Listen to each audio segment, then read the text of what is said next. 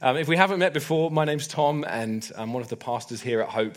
And today we're coming into land on our series in the Bible book of Nehemiah. Um, we love stories, don't we? As human beings, we are intriguing creatures. We love a good story, whether that be a novel that we just cannot put down, that we just think, okay, I'm just going to read another page, or a, a, series that we might watch online that we think, just one more episode, even though you know it's time to go to bed, just one more episode. We love good stories, don't we? We love to, uh, even in this age of streaming, we still love to go to the cinema and watch things on the big screen, uh, see the car chases and the fight scenes, and uh, hopefully the finally good ending at the end of it all. Yet sometimes the story doesn't end well. Sometimes we're watching a movie and we think, we just sat there at the end thinking, what did I just watch? Like, how could they end it on that note? Um, last year, I was on a long flight and um, I watched the uh, latest James Bond film, No Time to Die. Okay, spoiler alert James Bond finds the time to die. James Bond dies at the end of the film. And I don't know how they're going to continue the franchise after that. They're going to have to come up with some creative way of doing that. But at the end, you're just like, how can they kill off James Bond? He's the main character. And you're thinking, what have I just watched? Uh, sometimes a story doesn't end quite as we want it to end. And as we come into land on this uh, series in Nehemiah, we're going to see that it doesn't end in the way that we wanted it to end. In fact, really, last week, as we uh, finished in chapter 12, that would have been a good ending to the book of Nehemiah because the people of God have completed the rebuilding of the walls of Jerusalem. Nehemiah and Ezra and their friends have rebuilt the, the city. The temple has been rebuilt. The worship of God has been restored. The people have come back to the word of God. They're coming back to what we now uh, know as the Old Testament. They're coming back to God's word.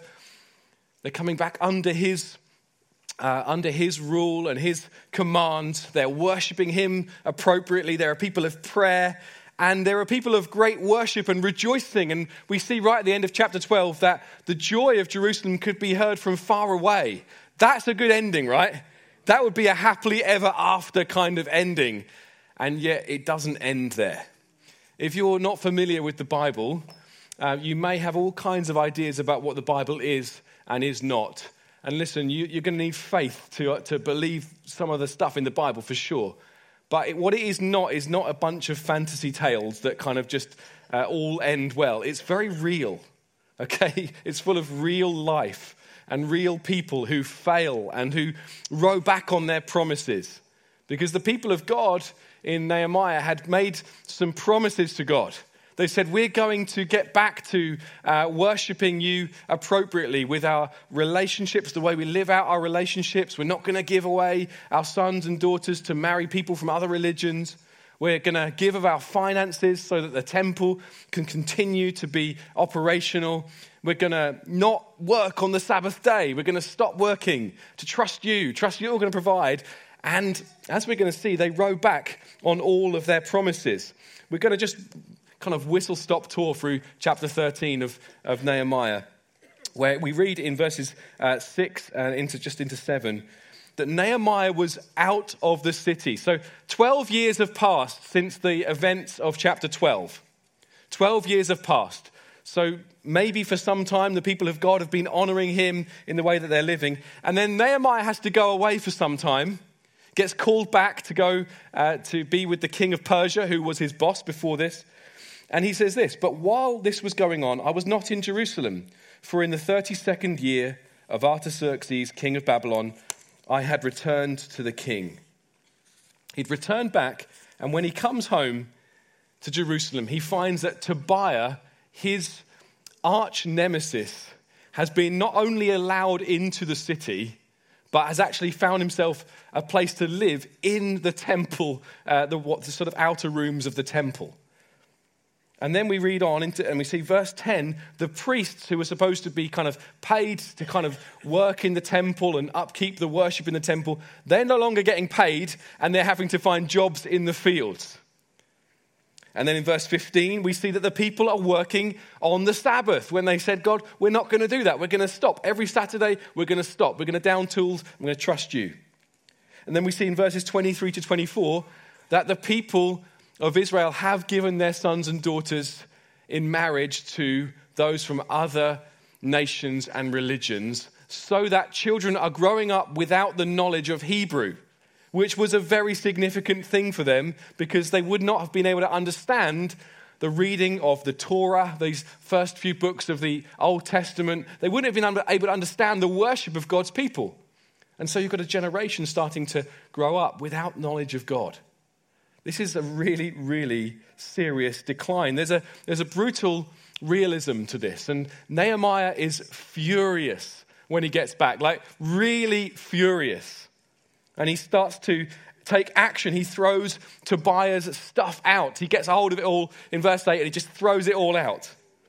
He takes a hold of uh, some people and he locks them out of the city. Those that have been working on the Sabbath, he just says, Right, you're not going to be able to come back in. He starts to uh, call curses down on some people. He beats some people up. This is a mess. He pulls out some people's hair. This is absolutely crazy. There's backsliding believers. There's a really angry old guy in Nehemiah, and God is seemingly absent. And that's how the book of Nehemiah ends. It's not a happily ever after moment, is it? It's an absolute mess. It's a miserable ending. It feels like the people of God are back to square one, maybe heading towards some very serious decline once again. It's very tempting. It was, as we prepared this series, very tempting to finish on chapter 12 with a glorious picture of what the church is to be the people of God under his word, a people of prayer, a people of worship and rejoicing in the place where they were supposed to be, and the nations around hearing and seeing that God is, is the true God and He's good. Very tempting to end there. But we do believe that this, this book is God breathed. We do believe that the Bible is God breathed and profitable for us. So, what are we going to draw out from this terrible ending to the book of Nehemiah today? How's this relevant for us? I'm going to draw out three things. The first is this that compromise is possible when we lose sight of who we are. Compromise is possible when we lose sight of who we are the glories of, of chapter 12, all of the great things that we saw were really based back in chapter 8 when the people of God they came to rediscover God's word. They came back to remembering, ah, yeah, we're the people of God. We're supposed to be different. We've got a great calling upon us. He's got some ways that we have to trust in, even if it doesn't make much sense. All of those glorious moments were based in that moment when they came back to remembering who they were and whose they were. And compromise came about as they took their eyes off of this.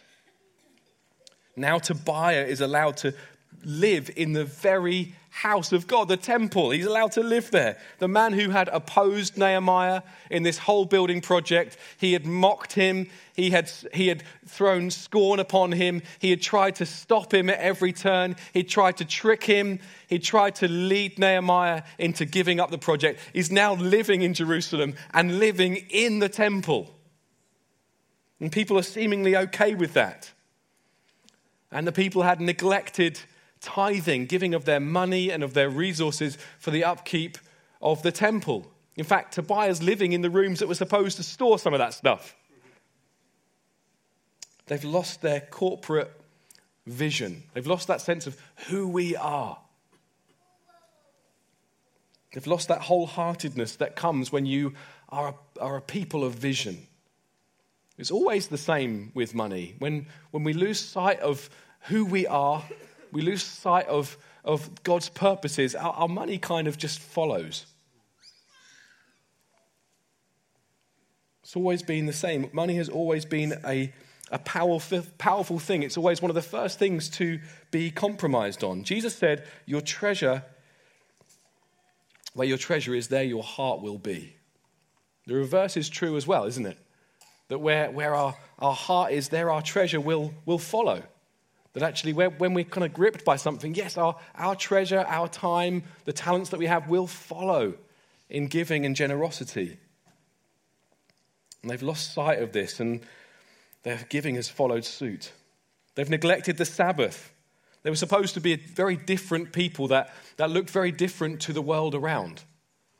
The New Testament's quite relaxed on whether we are to keep the Sabbath. Okay, you can see it in, for yourself in Romans chapter 14 and verse 5, where the Apostle Paul is unpacking that some days are holy for some people, some are, are not for others. I mean, the principle of rest and trusting in God, a very, very good thing. But it's not for us now to say, right, you must take Saturday off or Sunday off, otherwise you're disobeying God. But these people, for them, the Sabbath was, was something that God had laid down for them, not only to trust in Him, but to look different, so that the nations around might be a bit surprised. That when they came knocking to do trading on that day, they might go, Why are you not trading on the Saturday? What's all this about? You see, the Apostle Peter, one of Jesus' close friends and followers who went on to be a, a kind of father figure in the early church, he says in 1 Peter chapter 4 that people are surprised when you don't do the things that they do. He's saying that there's some things that people will look upon in your life and go, why are they not doing that? Why, why are they not kind of going along with that banter? Or why are they not getting involved with that activity? You see, we're not called to kind of be removed from the world, but we're called to look different.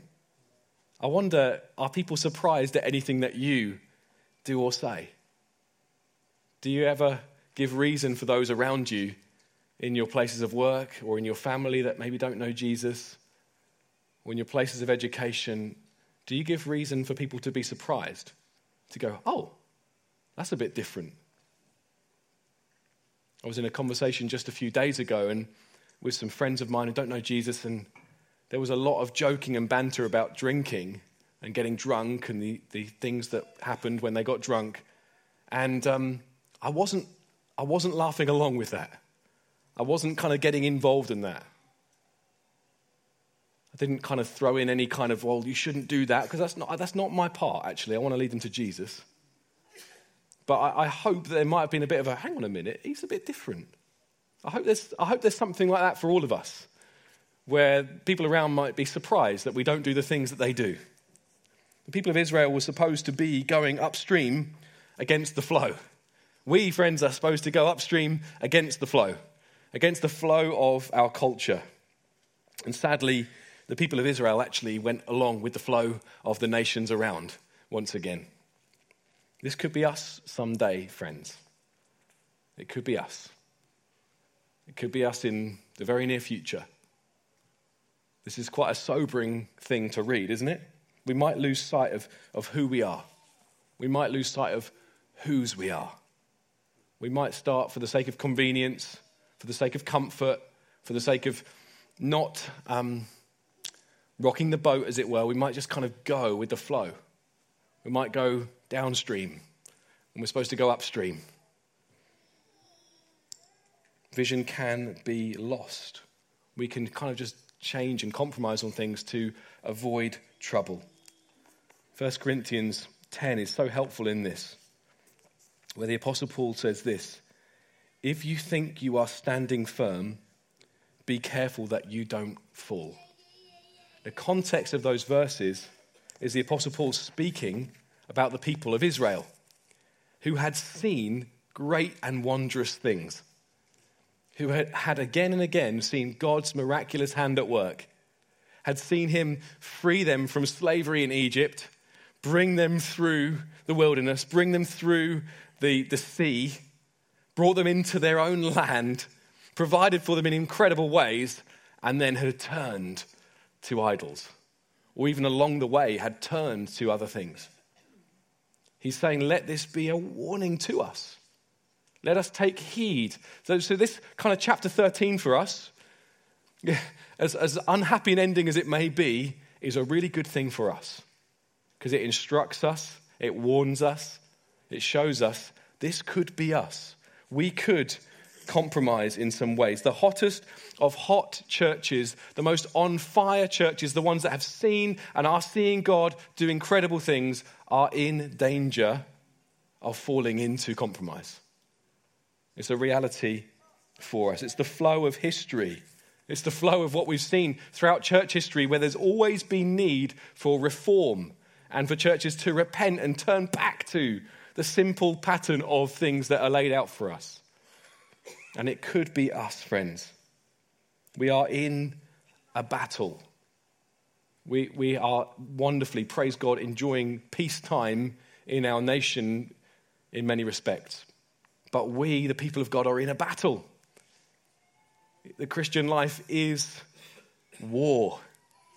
It's not, it's not only war, but it's always war. We have an enemy, Satan, who wants to draw us into compromise, wants to draw us individually and collectively into compromise, of losing sight of who we are, losing sight of whose we are, and into some things that will take our eyes off of who we are supposed to be. Pride comes before a fall, we read in Proverbs 16. We must not think this could never happen to us. We must not think this may never happen to our church. We can, we can be pulled away into some things that we shouldn't be pulled into. So, secondly, the, th- the thing I want to pull out is that we need to take compromise seriously. Nehemiah is not the perfect example for us in how to deal with compromise, but he is still an example for us in some ways. Yes, I really mean that. Okay? Yeah, he's angered in some ways, isn't he? He's moved within at what he sees amongst the people of God. He's really uh, bothered within. He doesn't just go, oh, these people, I'm just give up. You know, he doesn't kind of just, he's not resigned to this being the way it's going to be. He's moved from within. He's still, he's still gripped by a vision for who God's people are to be. He's still got that vision, friends. He's still pumping with it. He's not unmoved. He won't accept that it's just going to be that way. He doesn't give in to it. We can get lulled, can't we? we can kind of think, well, yeah, I, think that there's some compromise here in my life or in their life or in the life of the church, but it's probably always going to be that way. There's no point. There's no point in pushing back. There's no point in asking questions. There's no point in challenging. It's just always going to be that way. Well, Nehemiah is a good example to us. He's not afraid of, of awkwardness. And it's awkward to lock people out of a city, right? it's awkward to storm into the temple and throw Tobiah's stuff out. Not afraid of awkwardness. I, I sometimes am afraid of awkwardness. Are you? I'm afraid of just making things a little bit awkward. Jesus was not afraid of awkwardness. I expect that the disciples who went around with Jesus probably winced an awful lot. Did he really just say that? Did he really? Don't pick that fight, Jesus. Don't go there. Just let's just go on. Let's go and get some lunch. Don't, no, no, no, no. There would have been a lot of like, oh, did he really say that? See, Nehemiah's not afraid of awkwardness. Jesus was not afraid of awkwardness. He was uncompromising. We read that he's full of grace and truth.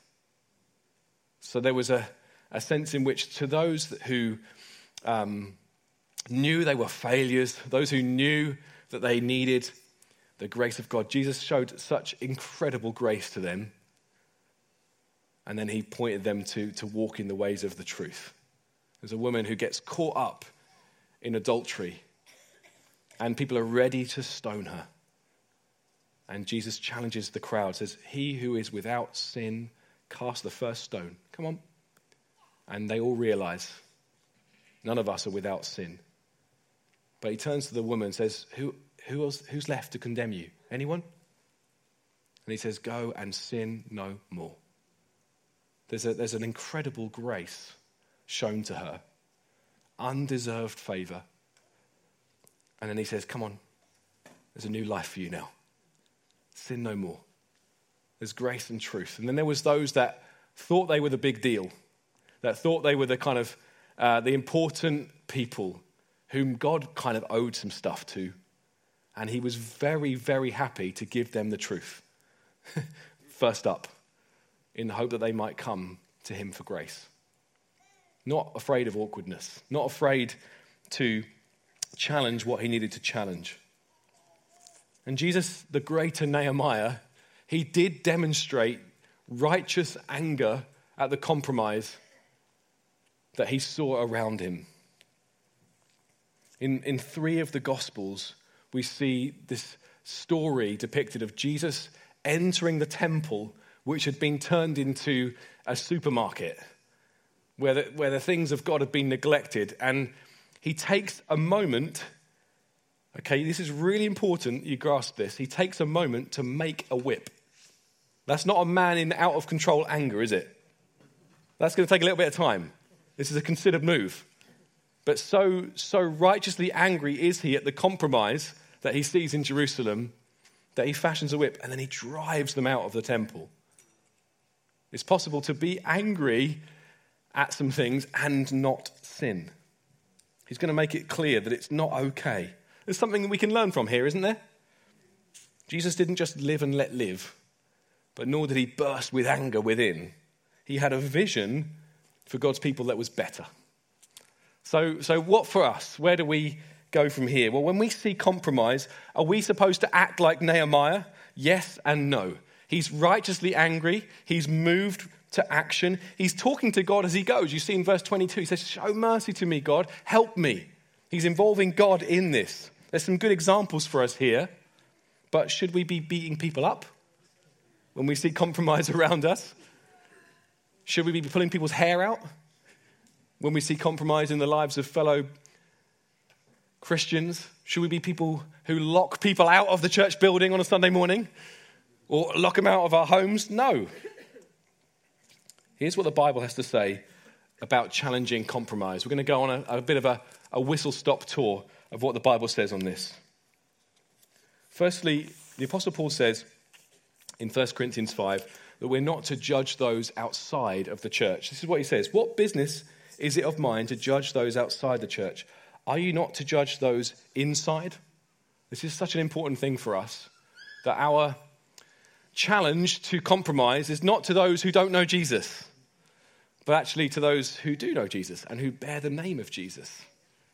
So we're not going around trying to correct those who are living around us who don't know him yet. Our, our appeal is we want you to know Jesus because he's so good. And you, you need to know him. He's the one who brings fullness of life. That's the first principle. The second principle is that we have to deal with areas of sin and compromise in our own lives just as, just as much as we want to help others grow in Christ as well. Jesus says in Matthew chapter 7 Why do you look at the speck of sawdust in your brother's eye and pay no attention to the plank in your own eye? How can you say to your brother, Let me take that speck out of your eye, when all the time there is a plank in your own eye? You hypocrite. Not afraid of awkwardness, is he? You hypocrite, first take the plank out of your own eye, and then you will see clearly to remove the speck from your brother's eye. That's a big challenge, isn't it? That's a huge challenge for all of us to remove some things from our own eyes before we go and point something out in someone else's life. Thirdly, it's good to be angry when we see compromise and sin, but in our anger, let us not be those that sin. This is what Paul writes in Ephesians 4. Therefore, each of you must put off falsehood and speak truthfully to your neighbor, for we are all members of one body. So, this is about speaking truthfully to those who are in the body of Christ. And then he says this in your anger, do not sin. So it's not inherently sin- sinful to be angry. It's okay to feel passionately and strongly about some things, but in your anger, do not sin. Fourthly, we've got to be those that go to our brother and sister. Jesus says in Matthew 18 if your brother or sister sins, Go and point out their fault just between the two of you. If they listen to you, you have won them over. But if they will not listen, take one or two others along, so that every matter may be established by the testimony of two or three witnesses. This is something we really need to get a hold of, Hope Church. That when we, when we see someone who is compromising, who's sinning, who's not going God's uh, way for them, that we actually go to them directly on our own first up. I have often been asked, I've been told about something that someone's picked up on and said, Can you go and have a word with them? And actually, I think I'm step three of the process that Jesus lays out here. Because after this, then he says, Go to the elders of the church. And I'm one of the elders or pastors here. But actually, we're to go to our brother or sister and say, Hey, I, I feel like there's something going on here, and this is, this is not God's way. Do you understand? We, we go to them. And if they won't listen, we might take someone else along with us. And we help them. Because the fifth principle is in Galatians chapter 6 and verse 1 Brothers and sisters, if someone is caught in a sin, you who live by the Spirit should restore that person gently. But watch yourselves, or you also may be tempted. You who live by the Spirit. It might say in your version, you who are spiritual. It might say in another version, you who are mature. A mark of a mature Christian is to look to restore brothers and sisters gently when they are in sin. Our heart is not kind of cancellation, but actually restoration. Is to help someone walk into maturity, to help someone walk into uh, all the good things that God has for them, not to leave them kind of broken, not to leave them feeling like an absolute wretch, but actually to restore them gently. This is such an important principle. So we've got some wisdom in this book, friends. We've got some wisdom here with how to approach things when we see others caught up in compromise. Final one I just want to share with you is that Proverbs 19 says, It is to a man's glory to overlook an offense. And this requires wisdom, doesn't it? If we're kind of constantly finding that we're overlooking someone's offenses, then maybe we're not actually adhering to the other things that I've just shared. But there are times when we just have to say, you know what? They're probably having a bad morning. They probably haven't slept very well. I can overlook that comment and I don't have to pick it up with them. There's a bit of wisdom required here, right? We need the Holy Spirit to help us and guide, guide us. Because it's to a man's glory to overlook an offense and say, you know what, I'm not even going to be offended by it. I'm not going to take offense here. But there are moments when we have to bring challenge.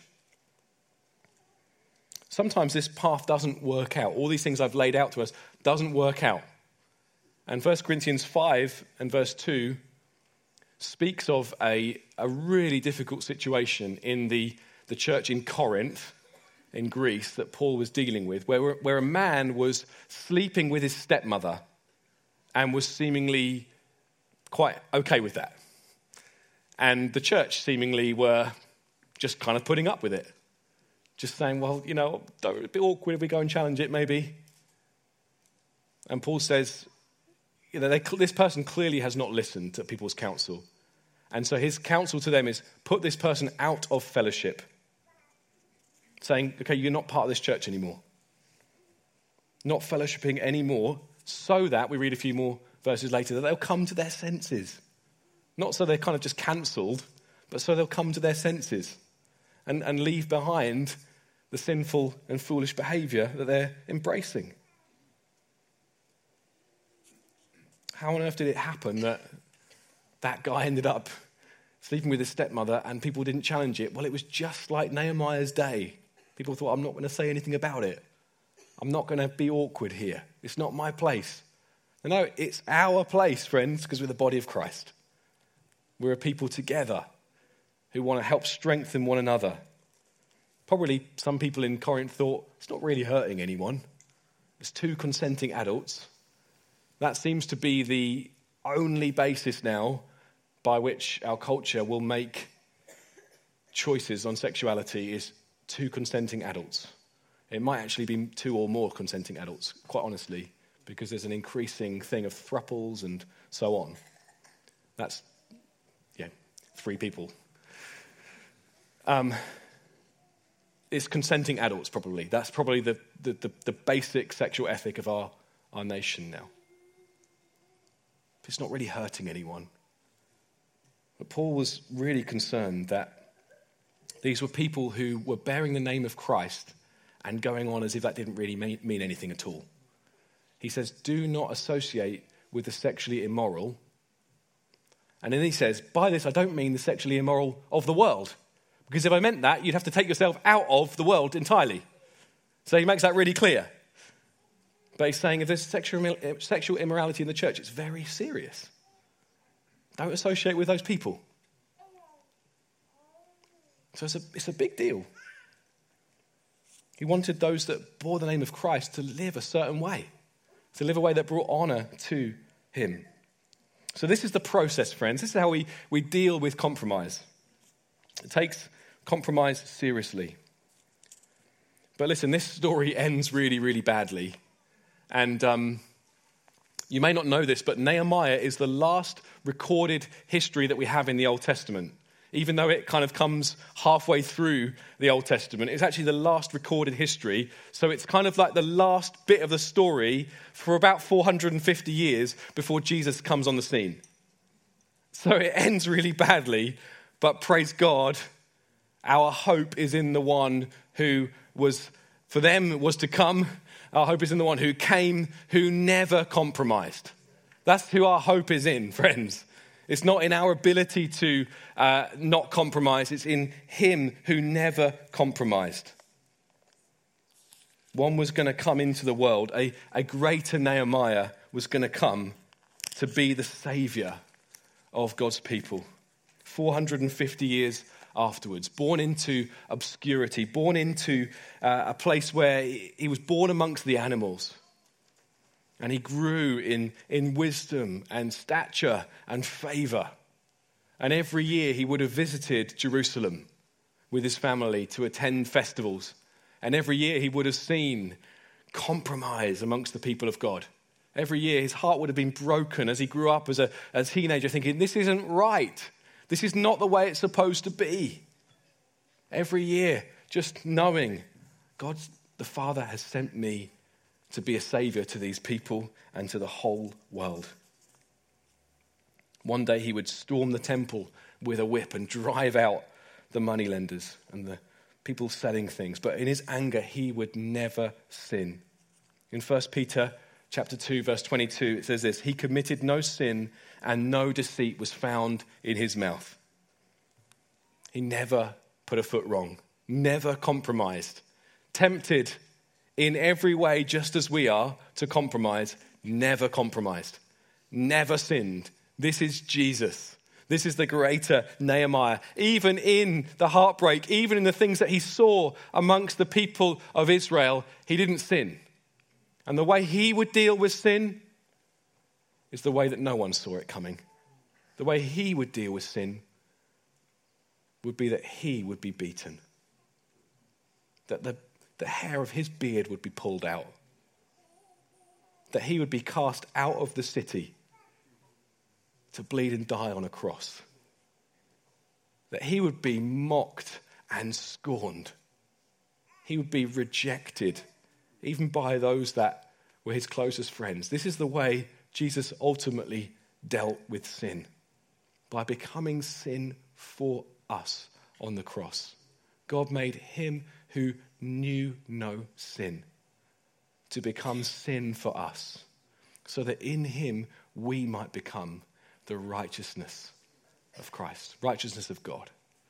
This is the great exchange that took place on the cross. Jesus took upon himself the punishment for all our sin and compromise. This is what Jesus came. Listen, we, we needed more than just a role model. Nehemiah was a great role model, a great role model for someone getting a hold of God's purposes, leading God's people in prayer and in action, doing great exploits for God. But we needed more than a role model, we needed a savior. Because in each of us, there is this kind of fleshly inclination just to kind of go with the things that we think will give us satisfaction, which actually don't things that we think are going to fulfill us, things that we think are going to give us joy, and they leave us feeling empty. In each one of us, that is present. We didn't just need a good role model, we needed a savior. A savior who would die in our place and who would rise again, offering eternal life to all who would believe in him. That's what we needed, friends, and praise God, he was provided. And He doesn't just give us eternal life, He gives us new hearts, as we were hearing from Nick the other week.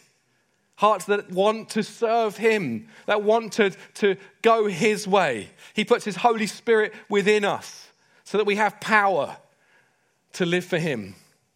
He's shown us such favor that teaches us to say no to some things. Say, no, I'm not going that way. This is the glorious message of the gospel. This is our glorious Jesus, the greater Nehemiah, who never compromised and who took upon our sin on himself. And we will still struggle with the flesh that at this time has not been fully uh, renewed. One day you're going to get a new body, which is great news for those of you who are feeling the creaks and the groans of your body. It's great news for those of you who live with disability and uh, serious disease, but it's great news for all of us because there will, day, there will one day come a time when uh, there will no longer be the sinful flesh that we will wrestle with. There will no longer be a day when we think, oh, there's this war going on within me. There will come a day we'll be given new bodies and we'll live in a heavenly city provided for us. This new Jerusalem that is not going to even need locked gates because there's going to be no more sin, no more corruption, no more war, no more theft, no, none of this. This is the glorious news of the gospel. Nehemiah, he, he, he gets the people to, to make an oath in verse 25. I mean, you'd think that he would know by now that oaths are not really doing much for the people. he gets them to make an oath. Just promise to God you'll never do it again. Promise to him you'll never do it again. But listen, no beating, no legalism, no oaths. They can't change your heart. We need redemption. We need rescuing from slavery to sin. We need new hearts. This is what we need, friends. And only in Jesus can this be found.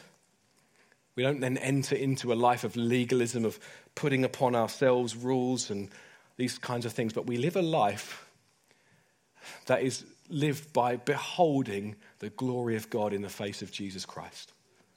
Day by day, beholding Him. Day by day, hour by hour, beholding Him.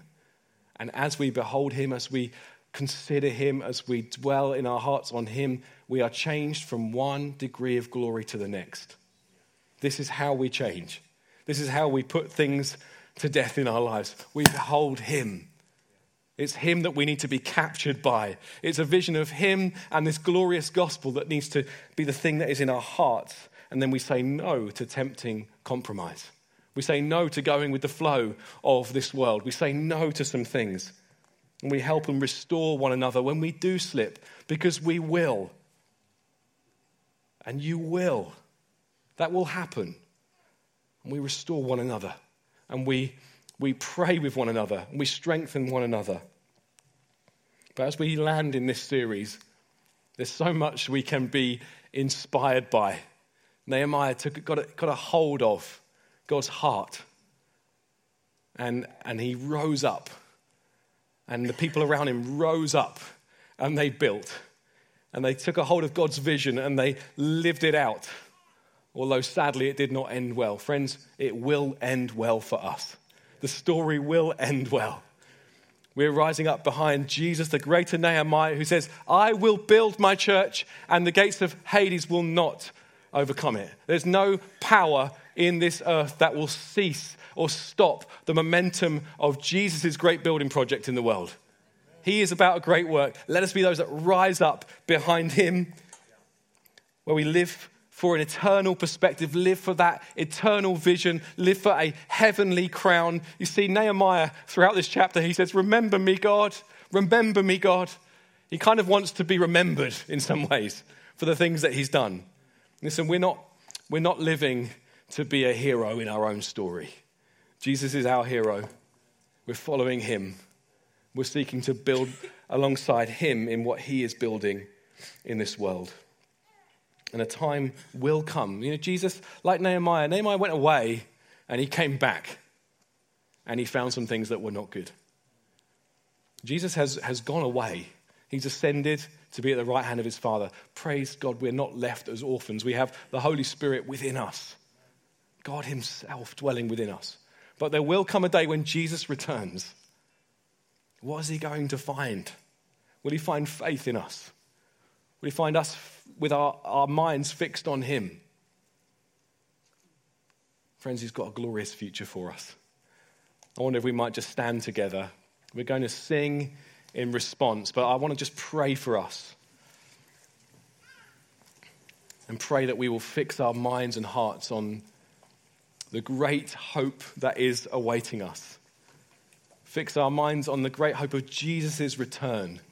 He's going to come back. Every eye will see him, even those who pierced him. He, he's going to re- return, and we all know it. It may be this year, it may be 50 years, it may be maybe longer, but he's going to return. May we those that live ready. May we be those that hold our hope close to us. I was hearing from some dear friends recently who have lost a, a, their adult daughter who was, uh, uh, had young children and who had gone through uh, cancer. This friend of mine had gone through cancer, and he, he said, We've got to be those friends who keep our hope close to us. We can't lose sight of it. Our hope is in Jesus' return. Our hope is in a, a, a glorious future with Him. Let's be those that keep that close to us. You see, we can lose sight of it, can't we? Let's be those that keep it close. We're going to be with Him. Let's fix our eyes on Him. Let's fix our eyes on that great day. Let's lift our hands together if you feel comfortable to do that. Let's just pray to Him. Lord Jesus, and we come to you now and we say, Lord, we love you and we want to be those that live for you. We want to be those that deal with compromise in our own lives.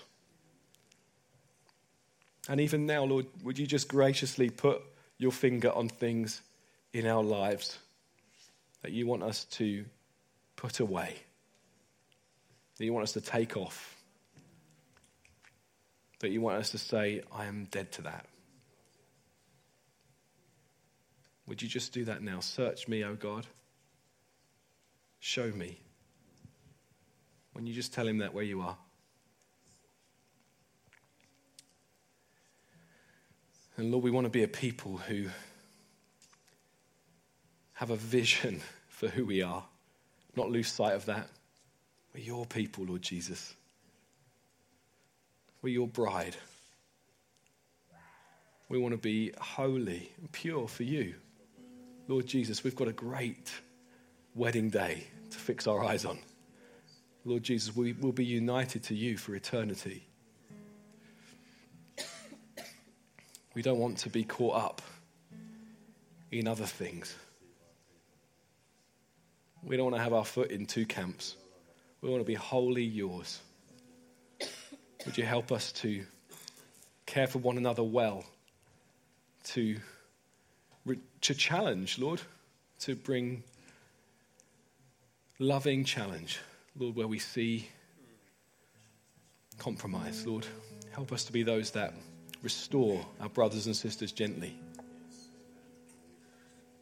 Lord, take us forward in your purposes. Lord, we fix our eyes now on you, Lord Jesus. We fix our eyes on this great hope that is ours. We're going to be with you forever. We're going to see you, Lord Jesus. We're going to get new bodies, no longer corrupted. Going to be in a new heaven, new earth not corrupted by sin. Lord God, help us to shine as your people. Help us to rise up in this town, in this area. Help us to shine as your people. In Jesus' name we pray. If you want to, if you mean this, say amen with me. Amen.